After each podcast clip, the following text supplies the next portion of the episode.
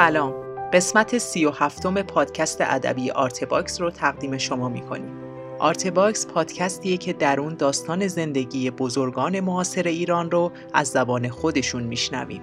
اگر دوست داشتید بعد از شنیدن این پادکست به سایت آرتباکس هم سری بزنید تا آثار هنری گفتگوی تصویری، صدای کامل مصاحبه و عکس‌های این هنرمند رو هم به صورت رایگان ببینید و بشنوید.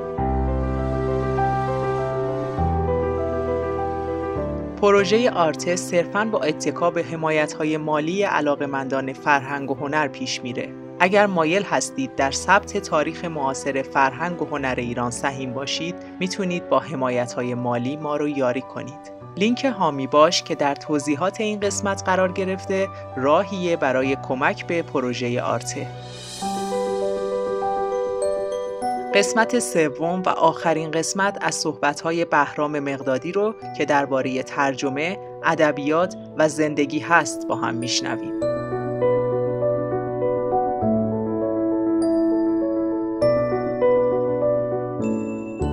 آرته تاریخ شفاهی فرهنگ و هنر و ادب معاصر ایران وقتی که در خارج تحصیل می کردم دیدم نمایشنامه ها و کتاب هایی اونجا مطرحه که اصلا در ایران کسی اونا رو نمی‌شناسه. من گفتم این وظیفه منه که برگردم به ایران و این نویسنده ها رو معرفی کنم. آثارشون رو تجزیه و تحلیل کنم بقیده من بزرگترین راه نابودی یک مملکت خراب کردن زبان اونه.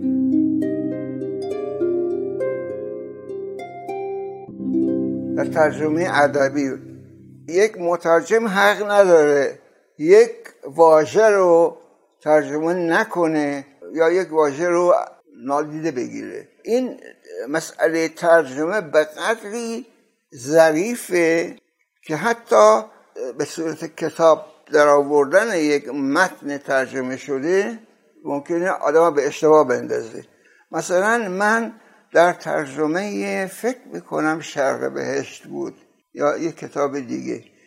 دیدم که تو یک کتابی که تو آمریکا چاپ شده یک واژه به کار رفته به نام ایمورتال یعنی نامیرا. بعد هر چی فکر کردم جمله رو بررسی کردم دیدم اصلا نمی‌خوره. مثل نامیراد اینجا جاش نیست.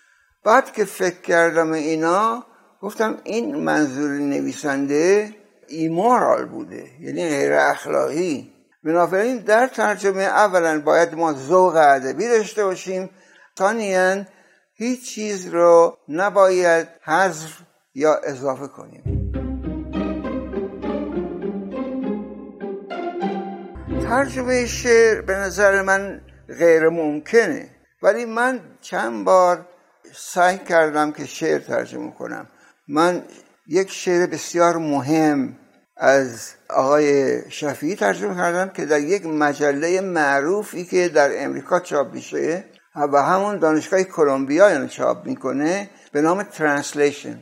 اسمش ترجمه است. من حتی یک داستانی از چوبک به انگلیسی ترجمه کردم که اون هم در مجله Translation چاپ شد. اون داستان که من فکر می‌کنم بهترین داستان کوتاه ایرانیه. من فکر کنم ما فقط دو تا داستان کوتاه خوب داریم. یکی گیل مرد بزرگ علوی دومی قفس صادق چوبک. کاملا این داستان سمبولیکه و اونجوری است که با ادبیات غرب همترازه مثلا در داستان قفس چوبک یک قفسی رو ترسیم می‌کنه که بسیار کثیفه هم مرغها اون تو تخم می‌ذارن و هم مرغای دیگه میان. تخم مرغی که شکسته است و آلوده به فضولات مرغای دیگه است اونا رو می‌خورن. از هر لحاظ این قفس جای کثیفیه. تا اینکه در قفس باز میشه و یه دست چروکیده چرکین میاد تو و یکی از این جوجه ها رو می‌گیره و می‌بره که سرش رو ببره چون مشتری می‌خواست. این همش سمبولیکه. من فکر کنم این قفس قبل از انقلاب هم چاپ شده و منظور ایرانه. من بیشتر به نقد ادبی مدرن یعنی نقد ادبی که از سال 1960 وارد انگلیس و آمریکا شد و بیشترشون منتقدان روسی بودن مثل بختین. اون نوع نقدی که من در دانشگاه درس می‌دادم خب شاگردای من سخت بود براشون. چون من به اینها گفته بودم روی مثلا ژاک دریدا یه تحقیق بکنید اینا نه منبع داشتن و نه می‌تونستن این دانشجویان فوق لیسانس میگم. اینا می‌رفتن دانشگاه دیگه مثل علامه اینا. می‌گفتن مثلا آقای استاد در علامه شما منابعی راجع به باختین دارید؟ اونا می‌گفتن که کی بهتون گفته که راجع به باختین تحقیق کنید؟ گفتن مقدادی. گفتن اصلا این چیزهایی که شما تحقیق می‌کنید ربطی به نقد ادبی نداره. اینا جاش تو یه گروه دیگه است. بعد من در یه سفری به کانادا کردم. از اون مرخصی های مطالعاتی. و رفتم دانشگاه تورنتو تابستون بود رئیس گروه نبود یه استادی به نام هندرسون اونجا بود. رفتم باش صحبت کردم گفتم من این چیزها رو تو نقد ادبی میگم. اونجا در ایران میگن که این جاش تو رشته زبان و ادبیات انگلیسی نیست. اون تفلکی بلند شد دو تا کتاب زخیم آورد گذاشت رو زانو. گفت که ما هم اینجا اون نقدی که شما میگید ما هم همون درس میدیم. خلاصه خیلی کوشش کردم که استادای جای دیگه کم کم فهمیدن که بابا اینجور نقد ها الان مطمئن نظره.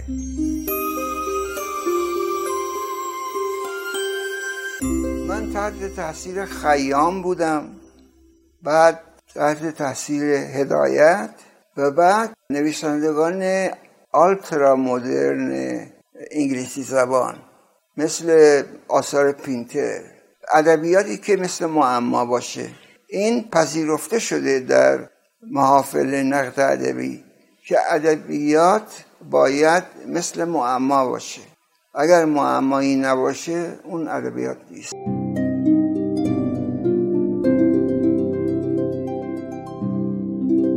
نقد روانشناختی خیلی مؤثره ولی متاسفانه در ایران شما در دانشگاه راجع به فروید صحبت بکنید میگن فروید منحط بوده فروید اشتباه کرده و اینا رو بیشتر دانشجوهای کمونیست می‌گفت. نقد باید اکلکتیک باشه.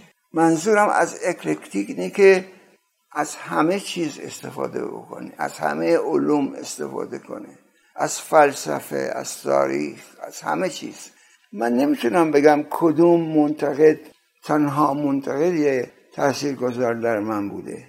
من از تحولاتی که در 1960 در نقد پدید آمد از اونها بهره گرفتم. شما در هیچ کتاب ادبی یا هیچ استادی رو نمی‌بینید که بیاد سر کلاس راجع به راستنمایی صحبت کنه راستنمایی یعنی کیفیتی در یک کتاب که اعمال و شخصیت های آن برای ایجاد نمایشی از واقعیت در نظر خواننده به اندازه کافی باور کردنی به نظر آیند. مانند مسخ کافکا. مثلا در مسخ یه چیزی را که باور نکردنی است با روش راستنمایی باور کردنی کرده. آن اصوص شدن یک انسانه. کافکا این کار می‌کنه برای اینکه نشون بده وضعیت انسان در جامعه چگونه است.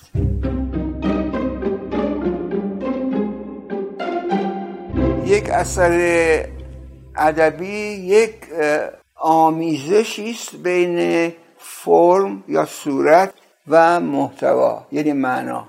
صورت و معنا.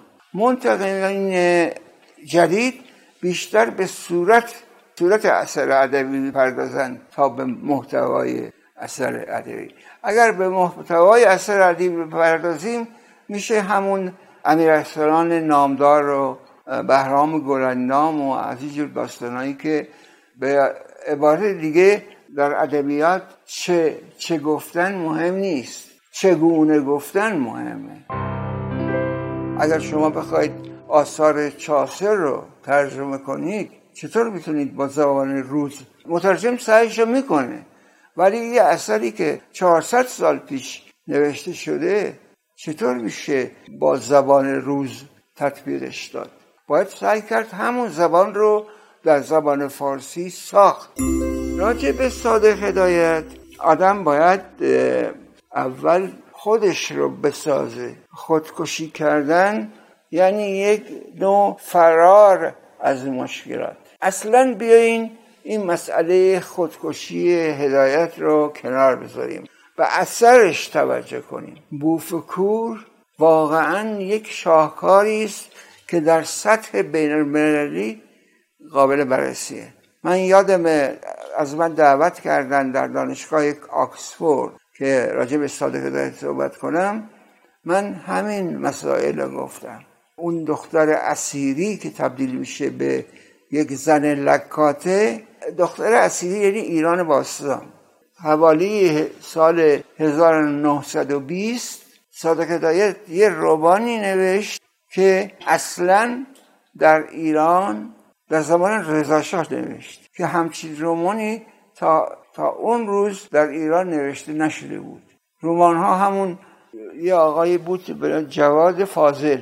مردم فکر می‌کردن آثار جواد فاضل و امثال اون. اینا رمان. در حالی که صادق هدایت از جوانی در فرانسه بود. زبان فرانسه رو مثل زبان مادری صحبت می‌کرد. حتی دو تا داستان کوتاه به زبان فرانسه نوشته بود. کار هدایت یک نوآوری است که با رمان‌های اروپایی و غربی همتراز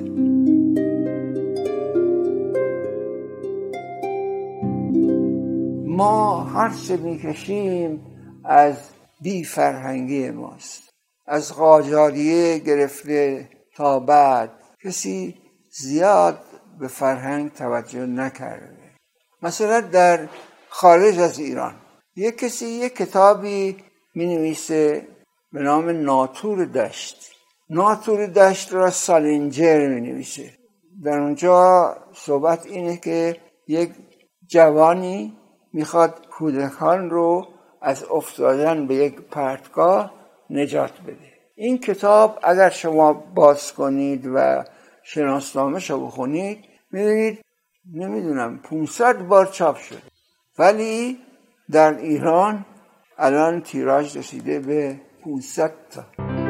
همون مسئله اقتصادی که مردم رو وادار کرده که بعضیا شام شب داشته باشن. سیر قهدرایی تفکر اعتقاد به خرافات و یک چیزی که فکر نمی کنم در هیچ جای دنیا وجود داشته باشه. من کسی بودم که اومدم ایران بعد از تحصیلاتم و خواستم به ایران خدمت کنم. ولی هر چی نوشتم مردم مخالف بودن. کافکا چیه؟ نمی‌دونم. پینتر کیه؟ از همش انتقاد می‌کردن. من دلم می‌خواد که مثلا در یک جایی بودم حتی ترکیه که یه دریایی داشت یه یعنی زندگی رواج داشت. نه جامعه که زندگی در اونجا مرده.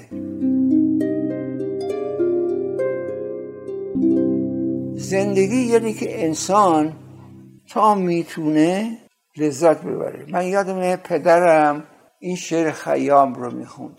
پیمانه عمر من به هفتاد رسید. اینم نکنم نشاد کی خواهم کرد؟ مادرم به مسخره می‌گفت این هفتاد سالشه هنوزم دست بر نمیداره. می‌خواد نشاط بکنه. و من آدمی هستم که به چیزهای ملموس اعتقاد دارم. چیزی که ملموس نباشه من فکرش نمی کنم من دلم می‌خواد که یک جوری از ایران خارج بشم ولی دیر اقدام کردم. همش به خودم می‌گفتم من استاد دانشگاه تهرانم. این بزرگترین دانشگاه ایرانه. از این حرفا که همش اشتباه بود و نه من و نه همکارانم هیچ کدوم خوشبخت نشدم همین که اومدن اون ساختمون دوقلوی بانک تجارت در نیویورک با اصلا نمی‌تونم باور می‌کنم باور کنم چه کسی حاضر میشه جون خودش رو و جون مسافرها رو به خطر اصلا به کشتن بده همه رو خودش هم بمیره برای اینکه هواپیما رو بکوبه به اون ساختمون. اینا کیند اینا چه فکری دارن؟ مغزشون از چی درست شده؟ شما مجسم کنید واقعا غمانگیز. اولا که من هیچ وقت نمی‌خوام مجددم به این دنیا بیام. نمونهش اون شعری که من در دوران دبستان گفتم. 1318 و 29 دی که این تاریخ تولد منه. شبی که لؤلؤ ناسفته بی چکید از میغ. اون شبی که من به دنیا اومدم برف میومد خیلی شدید میان تیرگی و برف کودکی ناگاه نهاد پای به دنیای دون دریغ دریغ.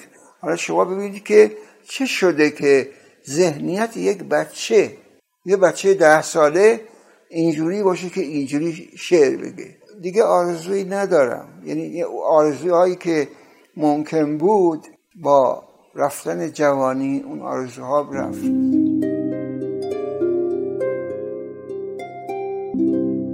به اینکه جامعه ما یک جامعه پیشرفته باشه. ایرانی ها که در خارج هستن مورد احترام باشن. مثل حالا به ایرانی ها توهین نکنن. واقعا خیلی به ایرانی های خارج از کشور از این جنبه بد میگذره از چه نامیدی؟ از درست شدن جامعه ما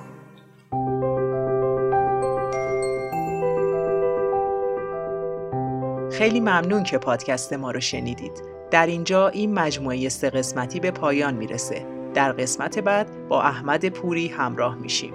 تهیه کننده پروژه فخردین انبار. همکاران این قسمت سهیل گوهری پور، مهیار مهرنوش و رجا عزیزی.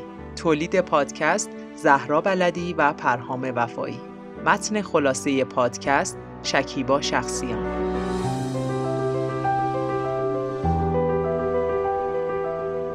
من مریم بلدی هستم و می‌خوام مجموعه جدیدمون آرتکست رو هم بهتون معرفی کنم. ما در آرتکست داستانهایی از سرگذشت بزرگان فرهنگ و هنر و ادب معاصر ایران رو براتون میگیم که دیگه در بینمون نیستند. امیدوارم که آرتکست رو هم بشنوید و دنبال کنید.